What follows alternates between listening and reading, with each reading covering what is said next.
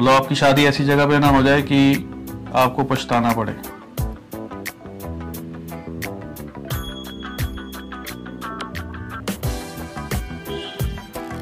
माफ कीजिएगा, मैंने तो तब भी वही चीज है।